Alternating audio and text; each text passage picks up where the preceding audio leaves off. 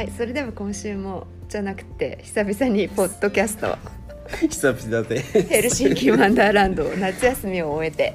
いよいよ、えーまたこれからポッドキャストを毎週ね、えーお送りしたいと思います。やりたいねはい。はい、今日の話題は？今日はそうですね夏のフィンランドの田舎旅行ということで由美さんも結構いろいろいろいろ行っちゃった海外行けないから。どこ行きました？えっ、と田舎ほどでもないけどタンペレからスタートして、うん。えーポーリラウマ。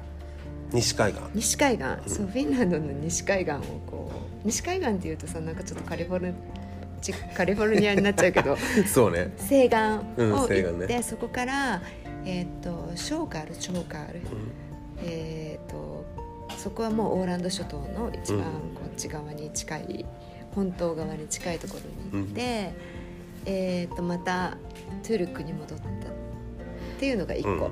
それは一応本当の夏休みで、うんうん。もう1個は先週プレストリップでオール地域カラヨキラーヘリミンカオーうル、んなるほどね。ちょっと北の方の。そう。北の西岸？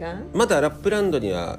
行ってないラップランドのちょっと下。うんうんならないんだよね。そうねそう、ん。でも北部一応北部北部だね。真ん中からちょっと北方面に行ったフィンランド西岸うん。に行ってきた、ミカでオールは結構あの大きい都市だよね。オールは都市。そうそうだからなんか一番わかりやすいのはオールうんの下ぐらい、地図で見るなるほど。ミカはどこ？僕はねあのちょっとあっちこっちっていう感じでまさにあの 由美さんと同じでまずはまずはねヘルシンキからちょっと西方面の、ん。えーソメロっていうちっちゃなあの町なんだけど。ソメロって民族音楽フェスティバルそうなんかそういったのもあったりして、あと結構有名な、えー歌手だったり、うん。えーなんか音楽家だったり、うんうんアーティストが、まあ、昔から住んでいたところとして有名で,、えーでフィンランドってちょっと珍しいのは湖がないところなのね。あちっちゃな川だけけがあってちょっとフィンランドのそうん。の地方の風景と違うなっていうのが、うん。まあ見どころだったのかな。そういう見どころ、うん、でそれからあとはヘイノラっていうのは、はいはい。えーフィンランド大体真ん中あたりにうん。パイアネッコっていうのがあるので、そのパイアネッコのちょっと南あたりのヘイノラの近くのあの知り合いの、えー夏小屋で、夏小屋。はい。あのワイワイしてきてそれから、えー、とうちの田舎の方にまた西方面なんだけど、うん。そっちに回って、まあ、ヘルシンキに戻って。で、えー先週末は、えーサイマー湖。はい。でそのヘルシンキからちょっと東方面。のサイマーあたりを何か所か点々と回って、えーそれからヘルシンキに戻りました。そうなんか先週あのメッセージをもらってサイマーコのあたりぶらついてるって言ってたけどねそうサイマー湖はあの何回かはもちろん行ってるんだけど、うん。それほどこう詳しいっていうことはなくて、それにすごいエリアが広いからさ広いんだよね。サイマーコ行ったとか言ってもね。そうどこ行ったの？っていうのをね。うん、でしかもあの風景も結構いいろいろあったりして、まあ、大きい町も小さいあの、うんなんか村とかもあるし、もう森林だらけだったり、うん。何でもかんでもあったりするところで、えーでもなんとなくこうサイマーエリアっていうのは一つのこう頭の中でそうなってるだけかもしれないけど、一つのエリアになってしまう、そうだね、でそのサイマー湖って、えっと、確かヨーロッパで最大の淡水の湖かな？あそうなんだっけ、まあ少なくともフィンランド最大の湖で、そうね。えっと運河みたいなので、うん。まあなんか一個の湖だけどいろいろつながってるから知らない人は海って思っても。おかしくない、うん。おかしくないね。まあ、逆にフィンランドあのヘルシンキの海の湾が湖と思う人もいっぱいいる、まあ、そうそそれも確かにあるよね。確かに波も結構高いし、うんうん。まさにこう迫力があるような、うん。サイマー港っていうのも素晴らしいし、うん。しかもあのあの辺っていうのは、えー多分フィンランドの中で夏場が一番多いところらしいのね。だから夏になると燃え上がるような、うん。生き生きしてるようなところであってどうもちっちゃなあの村とかに行ってもちゃんとカフェとかレストランとかもあったりして、あの美味しいサイマー港の魚料理ですとか、そういったのも出てくるからいやなかなかいいところなんだよね。うん何が一番印象に残ってる？この田舎あの町も行ってると思うけど、うん。田舎っていうテーマに絞ったら。一番驚いたのはえー本当のど田舎っていうところに、えー何か所かとても美味しいピザ屋さんがあったっていうのが結構驚きだった。しかもそんなここフィンランドだしねイタリアのど田舎だったらまだわかるけど。まあ当たり前なんだけどね、うん。でなんかそのまあ確かにどのどこ行っても、うん。まあ、ピザ屋さんっていうのはあるんだけど、うんうんうん。美味しいピザっていうのはまああんまりお目にかかれないようなところだしね。今回はそのサインマークのすぐ近くのうん。ミッケリっていうのが大きい町だけど、ミッケリのちょっと手前のオタワっていうところに、えーイタリア人のおじさんがやってるピザ屋さんがあって、うん。えー農家でやってたのって。はいはい。でだからあの高速道路からちょっと23キロ入ったところで、うん。えーとても素敵な農家があって、うん。その昔の倉庫みたいなところではいピザ屋さんやってたのね。それが結構印象的だった、すごいね。なんかそういうところで見つけると、うん。より感動が高まるっていう感動が高まるね。そう、ねえ。しかもなんかほら田舎ってそんなにたくさんいろんなものがないから、うん。そこで美味しいピザじゃなかったとしても、うん。すごい美味しいもの見つけたらやったって気分になるよね。である意味こう狭山港あたりとか行くとやっぱり地元料理をうん。探したい気持ちは全然あるんだけど、うん。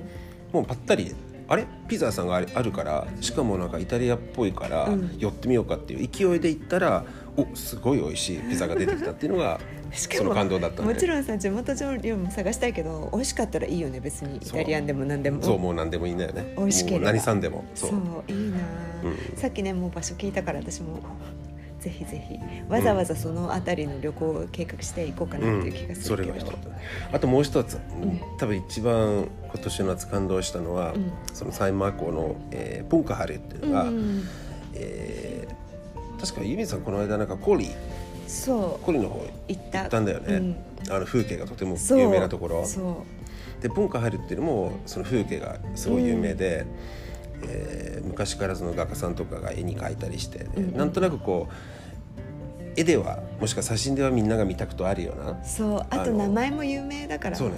うん。結構ね私は行ったことないけど、うん。いろんな人から話聞くしでそこのそこにまあホテルがあうん。のあったんだけど、その文化ハリホテルっていうところで1845年成立っていうのでフィンランドで一番古いうん。あの宿っていうかホテルなんだけどついこの間そのレノベーションとかが終わって、リニューアルされたところだしとてもデラックス。でありながらあのこうなんかファイブスターホテルですっていう感じではなくて、うん。あやっぱり地方の素敵なホテルなんだなっていう雰囲気が。とすごいいい感じ。いいそうすっごいいい感じ。なあ行きたい。で各部屋もそのあのインテリアも雰囲気も家具も全部こう異なってたから、まさにこう、自分に合うような雰囲気のお部屋が選べるとか、えそれでって選べた、それとも言ったら選ばせてくれた？多分ねあの前もって言わないとあの選ばせてくれないかもしれないけど、いやこういった感じのところがいいんだけどってメールを最初に言っとけば。うん入れておいたから、うん。じゃあどうぞ選んでくださいっていうので。あーいいね。言われたんだけど。私もあの一箇所ずっと前から泊まりたいと思っていたホテルに、ノールマックっていうポリからちょっとあ行ったと有名なところだね。そうそう、ん。元鉄工所かな、うん。の町町っていうか村、うあのそこのホテルで同じデザインの部屋が4つあるんだけど、色が全部違うからあいいね。メッセージ送ってこのピンクの壁紙の部屋にしてくださいって言ったらそこにしてくれた。意外に聞くんだよね。聞く。フィンランドではこういうことはすごく言ったもの勝ちじゃないけど。そうなんだよね言ったら叶うことが結構多いから。で一応僕もなんかその、えー文化ホテルのホームページ見てみたら、うん。まあ、早もん勝ちっていうので、先に来た人が選べるっていう感じで書いてあったのよねなんとなく。でもそれだと嫌だからっていうので,、で自分が何時に行けるか分からなかったから、とりあえずこういった感じの部屋でこういった風景がいいんだけどってメールを送ったら、どうぞどうぞ選んでくださいっていうので紹介してくれたからすごいサービスいいなと。うん、そういうのなんか一個叶うだけでも、うん。旅は素敵になっちゃうよね。であとそのホテルでまあ楽しかったのは、うん。まあ夏だからこそだと思うんだけど、うん。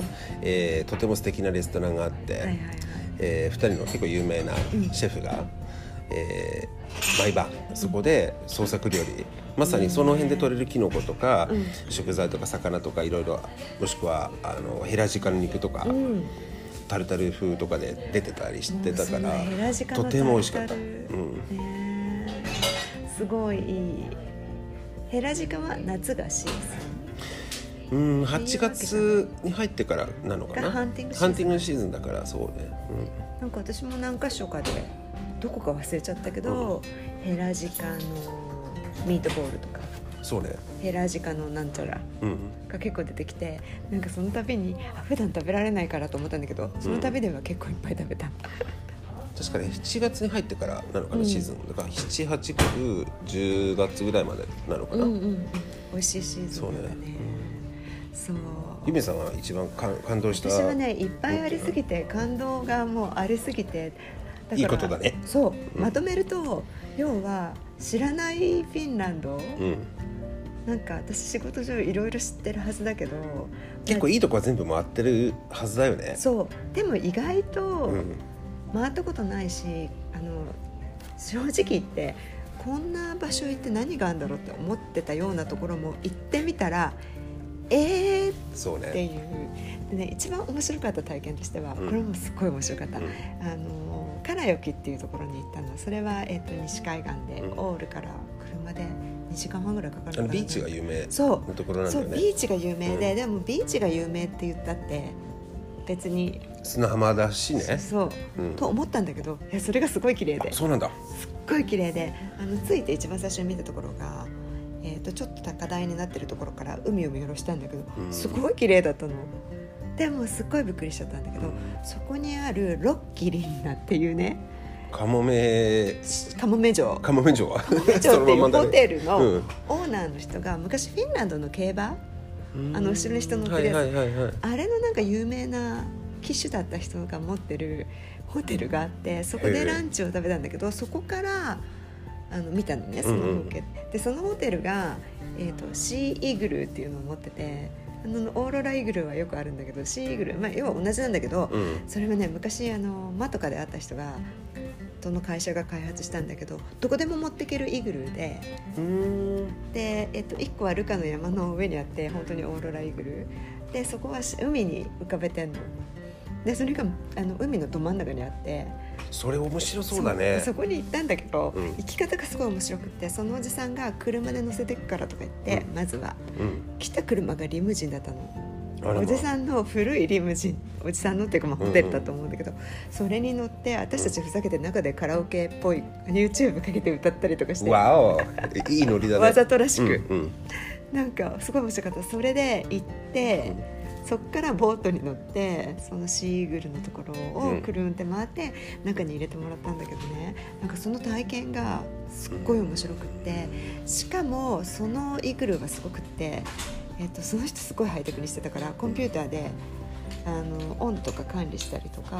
ああ全部できてんだ。でねちっちゃいグリルもあってあグリルっていうかそのなんていうのバーベキューやれるその中だけじゃなくて外にこう桟橋みたいなのがあってそうんうんうんうん。こでちっちゃいグリルで焼けんの。バーベキューもできねる。すごいね。そう。でなんかえっとワインセラーもその床にあって。結構そうなの。一泊だけじゃなくて二泊 OK かもね。でも本当にどこでもも行けないから、船乗らないと、うんね。ででもおじさんがそのもしケータリング頼んだ場合は、うん。そのセットを持ってきてくれる。あであと釣りも中からできる。このなんか床を開けてそこから糸垂らしたら釣りもできるっていう。あなかなかいいセットだね。そう。すっごい楽しかった。でも写真とかも撮れそうだしそ泳げるし。う泳げるし、うん。サウナはさすがに中にはなかったんだけど、うんうんうんでもすごい楽しかった。へそれがなんか一番まあ他にもねすごいもう話せば何時間でも喋れるけどそういうなんか意外なうんうんうん発見っていうのが私のなんか夏休みの思い出をまとめるとそんな感じかな。キノコハンティングはどうなの？やってみた？キノコはやってないけどそのさっきもちょっとミカに言ったけど、今6話でうあの松茸取り放題みたいな。嫌だね。本当に嫌だね。うん。行きたいね、でも僕もねその、ま、あのキノコハンティング大好きなんだけど、うんあのカンタレリっていう、うん。あの黄色いやつね。あれはもう山ほど取れたのうん。ね、それそれでいいんだけど、うん。ポルチーニが一番好きだ好きだから、ポルチーニハンティングを目指してその山脈を行ったんだけど、うん。ちょうどね、なかった？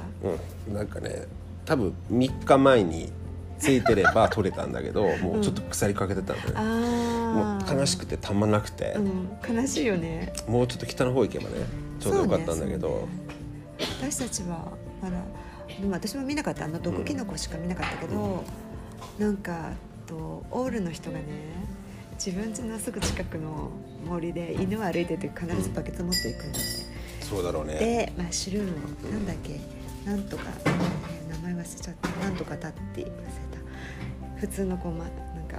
でもなんかポルチーニ系のキノコってあの辺いっぱい取れそうだよねでね、あの最初に私たちが会った前の日にキノコ食べ夜夜中にキノコ食べ過ぎちゃって、もうお腹いっぱいとか言っててえで家になんか自分しかいなかったんだって家族どっか行ってて、でいっぱい取っちゃったからね食べなきゃとか思ってトーストと一緒に食べたとかでそんな食べなきゃよかったんじゃないって言ったら、なんか彼女はとにかく食べることよりもそのキノコをキノコ狩りが楽しいんだって。あでもねそういった人結構いるみたいだね、うん。それをやることがもうすごい楽しいから、ついいっぱい取っちゃうとか言って、しかもさよく言われるのは、あの大体そのフィンランドの真ん中あたりに、えーパイアネコっていうのがあるから、うん。パイアネコの東側っていうのはみんなキノコが大好き。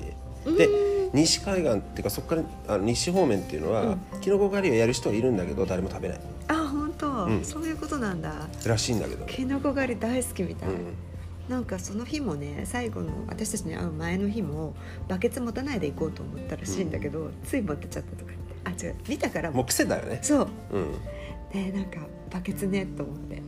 でもなんか一番その、まあ、松茸にしてもそうだしあとうんポルチーニとかもうん。大体オールあたりから、うんえーちょっと東方面から大体サイマー湖あたりまで。あのエリアっていうのが一番よく取れるらしいのよね。そうなんか最後の日もねオールで、あの海の近くビーチの近くのビラに泊まったんだけど友達朝散歩にいてキノコじゃないんだけど、えー、とベリー、うんうん、えー、とラズベリーをなんか袋なぜか持ってってて拾ってきてあこれをきれいにしなくっちゃとか言ってゴミを取ってたでも確かにラズベリーとか僕もあの見つけたしあと木いちごとか、うん。すごいでっかくて甘いやつと本か当小さいのしか見たことない。結構ね大きかった。あとブルーベリーもそのサイマー湖で取ったやつっていうのは、うん。今まで僕が見たブルーベリーの中で一番大きかった。ものすごいどでかいブルーベリーがサイズなんだ、うん、取れてた。なんかそうそう。でさ私帰ってきてねあのストックマンとか行ってベリー買おうかなと思って見ながらなんかこうやってる自分がバカみたいと思っちゃった、友達はなんかタダで積んできてね。今頃食べてんだろうなと思って、うん、僕もなんかそのポルチーニを探してて見つからなかったから、もう悔しくてたまらなくて、うん。えー帰りの途中、えーあのマーケット寄って、うん。えポルチーニを買って家に帰ってすぐポルチーニ刺身カルパッチョをいただいてそれ。でなんかうこうやっとちょっと 落ち着いたっていうか満たされた感じだった。そう。旅行中も美味しいもの食べてるのに、ね、いっぱい食べたんだけどそう。もうポルチーニカルパッチョが食べたくてうん行ったぐらいだから、うん。でもあれあれより上品なものないよね。うん上品なものね。この国でこの時期ならではあ国で取れるものね。そう国で取れるこの旬のものって言えばポルチーニのカルパッチョっていうのはちょっとオリーブオイルと、えー塩と。あと。レモうんンジュースかけるっていうか、レモンちょっと確かに、ね、最高だよね。確かにね。あれも美味しかったね。お寿司で食べた。そう。港寿司で。そう。どうしても私あのこの田舎に行くとやっぱお寿司屋とかはないじゃない？さすがに、さすがに。で帰ってきて一番に何食べたい、うん、寿司食べたいと思って港寿司に行ってはあサーモン食べて満たされた。うん。でもその気持ちはあるよね。ね。でもそういえばユミさんもそうしたんだったら僕も実はヤラメンパー経由で帰ってきて、ヤラメンパーのスーパーマーケットでお寿司買ってきて美味しいよね。美味しかった。ああとイカが美味しかった、ああイカの握りが意外に美味しい。ここもすごいよね、でちょっと隣の人の分とかも買って 結局ね1.5キロ買ったんですうわー。でもあれキロあのグラムとかで料金だそう。から1キロで安いよ19.9ね9ユーロ超安い。なんか安いんだよね。シティセンターだったら10巻で20なんとかユーそうね。ロ取られるし、ネタによってはだから1.5キロで、えー、30ユーロ。安い。安かった。でもさ、日本でさ寿司でキロとかやってる人普通いないよね。そんそんなバカな話ないよ何のね話ってなっちゃう。ちょっと気持ち悪い話だけど。ね。でもそれはある意味こう地元にすごい馴染んでるようなうん。やり方だよね、そして私たちなんかな田舎の夏休みとか言って食べ物の話しかしてないねでも一番気になるのは食べ物。とサウナだよね。サウナ。あとはううんまあ風景ももちろ風景んだけど。も海とかも綺麗だし、そうね湖も綺麗だし、でもそれって意外とどこでもあるでしょ、フィそうね。ンランド、でやっぱ食のここにしかないこれとか、かな。確かに。なんか私もどれとか思い出せないけどまあどこに行っても美味しいものがあってあなんか面白かったのはそのさっき話したおじさんリムジンでうんうん。来てくれたおじさん、その人のホテルでまあお昼はビュッフェだったから、あのああいう仕事のトリップって食べ過ぎちゃうのね。どこに行ってもここのベストのものとか出してくれてね。毎食デザートついてて、だけどビュッフェだったからちょっと安心して自分で量調整して、うん。夜に備えようと思ったの、うん。そしたらおじさんがなんかその人なんかずっとフィンランド語で喋ってたから私も100%は理解できなかったんだけど、なんかマンシッカがないいちごがないと。いう話ですごい言ってて本当はマンシッカヘルクっていうねデザートをね出したいのにマンシッカがないとか言ってたから出ないのかと思ったらあのマンシッカじゃなくてバデルマラズベリーバージョンのだから fi: mansikkaherkku mansikaton とか私が言ってたんだけど、うん。 mansikka なしの mansikkaherkku が出てきて、うんうんうんすごい美味しいあのフィンランド流のパンとかパンケーキっていうかクレープみたいなやつと、アイスと出てきちゃってそれ食べたらまた苦しくなっちゃってでも美味しいから残せなかった。でも多分地元の人にはそのベリーとベリーっていうのがやっぱり重要だよね。重要。だから多分まあキノコももちろんだけど、うん。キノコよりも多分ベリーベリ狩りが盛んだし、ー、うん。まあいろんなデザートだったり、まあ、ジュースを作る人もいるけどうん。でいちごっていうのは、うん。まあ好きな人はね世の中いっぱいいると思うんだけど、うん。僕もまあ別にまあいいうん食べるといえば食べるんだけど、うん。そのいちごがすっごい好きな人っている。なんか多すぎない？るね。しかもちょっとだけ買うんじゃなくて山盛り買うんだよねみんななんか買ってる単位が違うよね。これ何人分なのってそいう。うすごいある。なんかさ marjataksi っていうのがあるんでしょ、あそうなの？うん、なんかあのタクシーだから家に運あの配達してくれるベリー屋さんみたいのがあって友達もなんかこの間頼んだとか言ってやってあと一つねすごい感動したのはそのプンカハリュホテルのうん。バーのあの担当者だったんだけど、た、うんただこうじゃあワインですとかそういったものを出してるんじゃなくて自分でドリンクを作ってるんだよね。でそのドリンクっていうのはその文化ハリホテルの周りで採れるキノコとかハーブとキノコも入ってんの？よそうキノコのウォッカとかも。ポルチーニウォッッカとか出してもらったのからこうからウォッカを作ったわけじゃなくてウォッカにキキノコがバーンといっぱい入れて、うん。あとその他なんかお砂糖かなんか入れてるか知らないんだけど結構ね不思議なものがいっぱい出てきたのね。でキノコ系のドリンクとかも面白かったんだけど、特にハーブをうまく使ってそういったいろんなこうハーブのお酒を合わせてドリンクを作るっていう。だからそんなにアルコール度も高くなくて、うんうんうんあの夏だなっていう感じでこう軽くいただけるような。なんかさそういうのってあんまりほらフィンランドとして特に日本とかだと、うん。あんまり知られてなくて一定のものしか、うん。フィンランドといえばこれこれこれ。うん。何個かこそうね。うだからなんかそういう意外な田舎っていうかでなんかそのそのバーの担当者も、うん。確かに今まで僕が見てきた人の中では一番こうそのお酒を出すっていうんじゃなくて、その土地の面白さをお酒っていうものを通して、うんうんうん。あのこう表現するようなそういった発想を持ってた人だから別にお酒飲まない人もいっぱいバーに集まってきてあじゃあおじさんのそうおじさんの説明とか聞いてたのよね、うんうんうん。でその彼が、えー来年、えーキノコベースのうんドリンクについての本を出すらしいのね、そ れだからすっくごいね読みたい。すごいなんかなんていうのい一個のところに。だからそこまでこう考えてるっていうのが、うん。これはなんかプロだなとそうだね。思ってすごい僕かあの感動したんだけど。キノコ好きなんだね、うん。キノコ協会入ってるんだっけ？うん僕もキノコ業界入ってます。もちろん。もちろん、もう何年目かな。できた頃からそう入ってるんだけすどごいね。でもあれはある意味こう情報が入るため。うん。そうなんか私そういうフィンランドを紹介したいみんなに知ってほしい。なんかでもある意味そのキノコ協会とかもあったりうん。するし、その他に例えばそのハンターさんたちを、うん。ハンティング系のうん。なんたら協会とかもあるから、うん。例えばヘラジカの肉とかがそういったところに入ってないと回ってこない、わかんないあとベリーとかのそのうん一番いいレシピとかを手に入れるにはそういった教会に入ってないと手に入らないとかってそういったことっていっぱいあるじゃない、うん、なんかさ一個の情報とかがみんな知ってるって感じじゃなくて、結構なんか実はすごいいろんな情報があるんだけどみんな知らないっていう。なんか私が行ったところの話とかもフィンランド人の友達とかにしても、みんな知らないみたいな。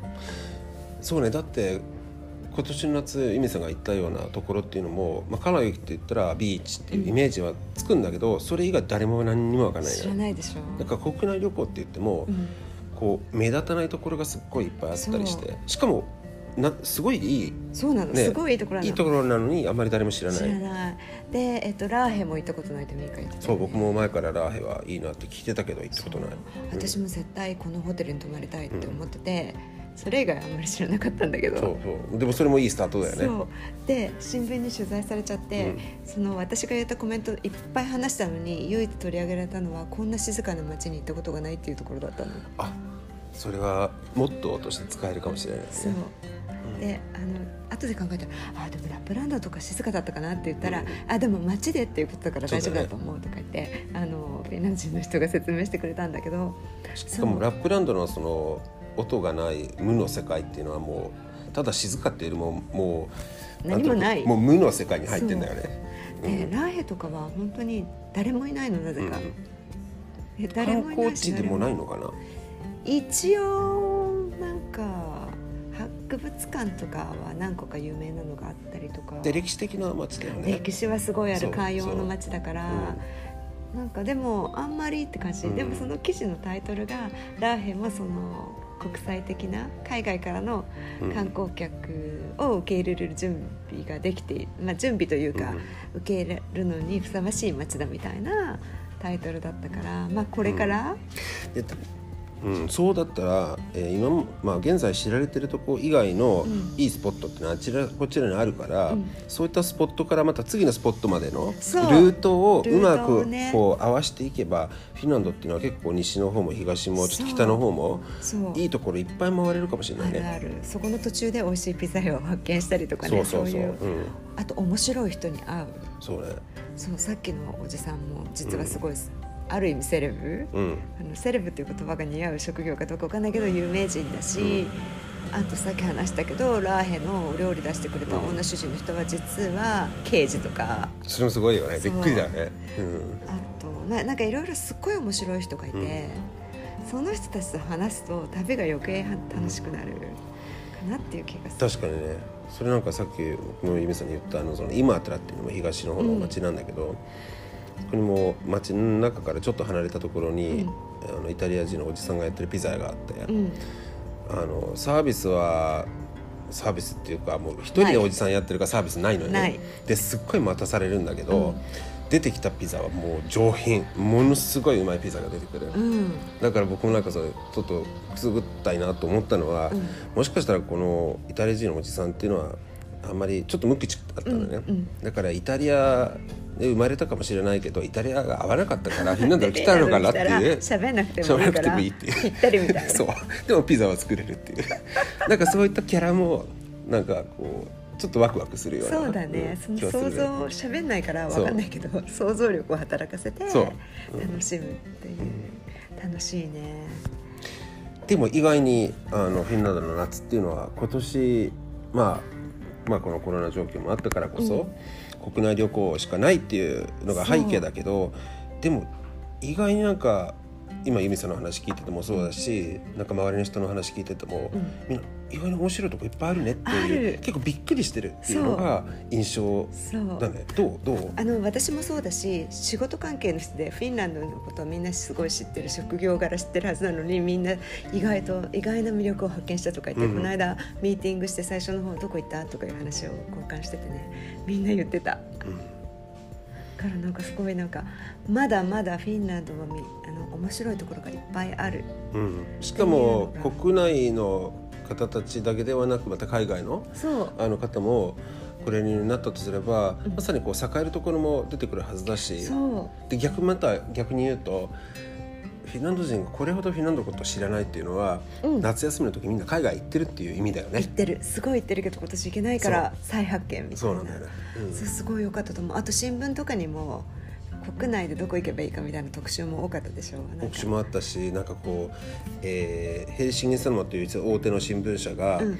えーフィンランドの、えーホットスポットっていうのでアップとかも作ってた。のだからどこそこの町にこういった観光うんうん。名所があったり、こういったレストランがありますよっていうので、うん。全部アップを作ってくれたから、いいね。あとあの、イルタさんのまとイルタレフって忘れちゃったけど、うん。フィンランドカフェ50あで、まあ、最初の方はカフェレガタとか行ったことあるからヘルシンキのところとか、うん。これ行ったこれ行ったこれ行ったとか思ってその中で行ったことのないところに行ってみたの。あのトゥルクの、えー薬博物館。うんうんうんうんそれは私意外とそういう昔の薬の調合とか興味があったから行ってみたいと思ってたんだけど、そこの中庭にあるカフェがすっごい良かった、うんで雰囲気もねちょっとその昔の木造の家でうん。の庭って感じで良かったんだけどそこで食べたケーキも全然甘くなくてすごい美味しかった。なるほどね、感動した、うん。でついでにもちろん私はあの世界の寿司屋をからをやってるからうん。そ,、の行った先々であるところはお寿司を食べてそれも良かったしでもある意味こうフィンランドのね前も何回かあのイミスと一緒に話ねなんか話題で出てきたんだけど、うん。デザートって結構フィンランドで好きじゃない、うん。でもすっごい甘いデザートが多いっていうイメージそイメージを持ってしまうんだけど、うん。実際もしかしたらその背景にあるのはそのヘルシンキだったり大きい町のうん。喫茶店で出されるものっていうのは、うん。大手のメーカーさんのものだからこそ甘い。そう。でも実際地方に行ってみるとそのおじさんおばさんたちが作ってるものっていうのはそうでもなく、とても上品なもの。手うん、上品なものが多いかなっていう気がする。手作りがやっぱりこれからのフィンランドを支えていくそう。ことだよね。